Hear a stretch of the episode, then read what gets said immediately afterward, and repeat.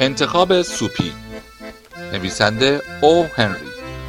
سوپی روی نیمکت در میدان مدیسون نیویورک نشست و به آسمون نگاه کرد. یه برگ خشک روی بازوش افتاد.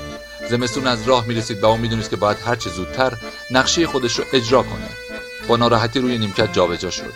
احتیاج به سه ماه زندون گرم و نرم با غذا و دوستدار خیلی خوب داشت. معمولا زمستوناش اینگونه سپری می‌کرد و حالا وقتش بود، چون شب‌ها روی نیمکت میدون با سه تا روزنامه هم نمیتونست از سرما خلاص بشه.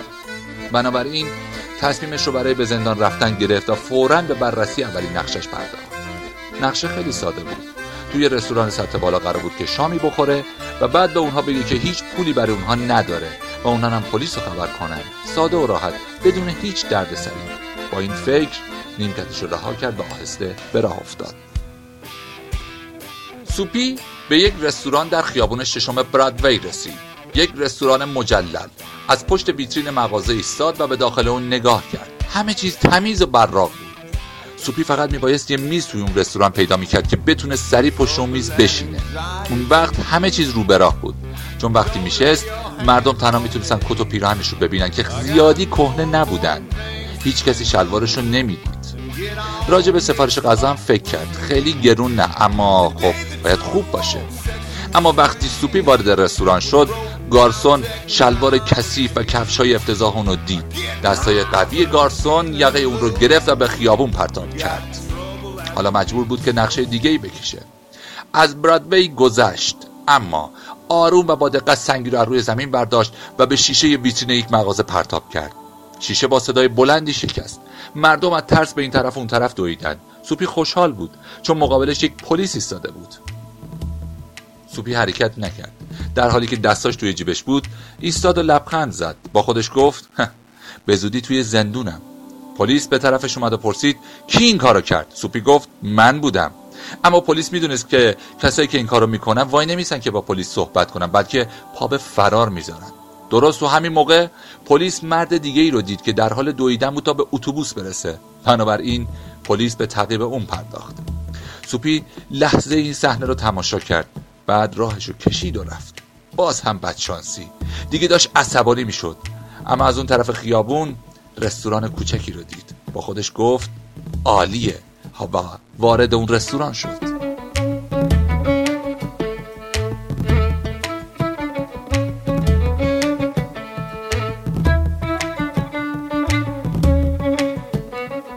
این بار هیچکس متوجه شلوار و کفش‌های کهنه سوپی نشد.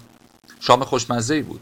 بعد از شام رو به گارسون کرد و گفت: میدونید من هیچ پولی ندارم. پس لطفاً پلیس رو خبر کنید. زود باشید چون من خیلی خستم. گارسون جواب داد: پلیس بی پلیس. هی، بلند شو. پیش خدمت دیگری به کمک اون اومد و با هم سوپی رو به داخل خیابون پرتاب کردند. سوپی نقش زمین شد. از جای خودش بلند شد. عصبانی بود. با زندون گرم و نرمش هنوز خیلی فاصله داشت. واقعا ناراحت بود. دوباره به راه افتاد. یک زن زیبای جوان مقابل ویترین مغازه ایستاده بود. کمی اون طرفتر هم یک پلیس قرار داشت. سوپی به زن جوان نزدیک شد. دید که پلیس هم داره اونو میپاه.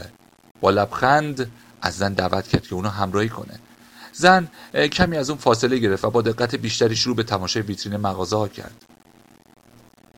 سوپی نگاهی به پلیس انداخت و بعد دوباره شروع به صحبت کردن با زن کرد. زن میتونست در عرض یک دقیقه پلیس رو خبر کنه. سوپی درهای زندان رو مجسم میکرد، اما ناگهان زن بازوی رو سوپی رو گرفت و با خوشحالی گفت: خیلی عالیه. اما پلیس متوجه نشد و سوپی با زن جوان به راه افتاد.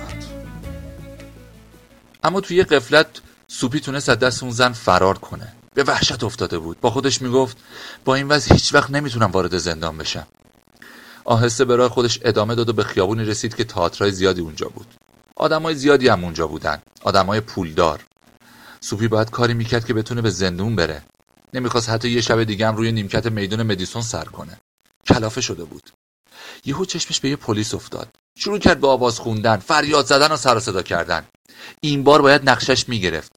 اما پلیس که پشتش به اون بود، رو به مردی که نزدیک اونها ایستاده بود کرد و گفت: زیادی خورده، اما خطرناک نیست.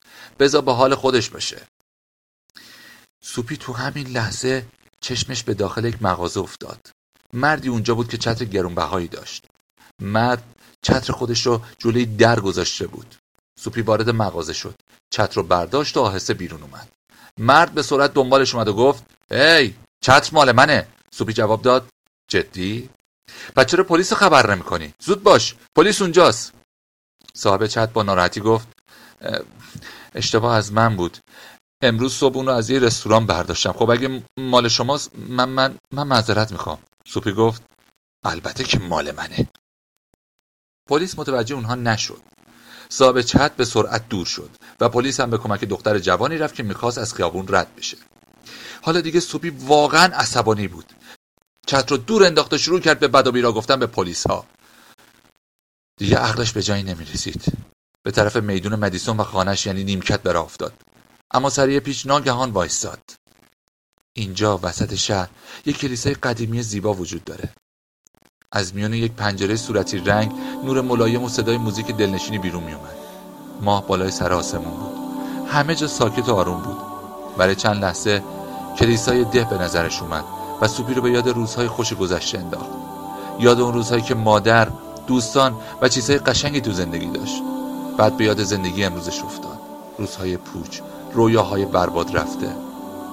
یهو یه چیز شگفت‌انگیزی توی سوپی اتفاق افتاد. سوپی تصمیم گرفت که زندگیشو تغییر بده و آدم تازه‌ای بشه. با خودش گفت فردا به شهر میرم و کار پیدا میکنم. دوباره زندگی خوبی پیدا میکنم. آدم مهمی میشم. همه چیزو عوض میکنم. تو همین لحظه دستی روی بازوی خودش احساس کرد. از جا پرید و به سرعت اطرافشو نگاه کرد. پلیس مقابلش ایستاده بود. پرسید: "تو اینجا چیکار میکنی؟" سوپی از ترس پاسخ داد: "هیچی." پلیس گفت: "پس با من بیا." فردای آن روز سوپی فهمید که باید سه ماه زمستون رو توی زندون سر کنه.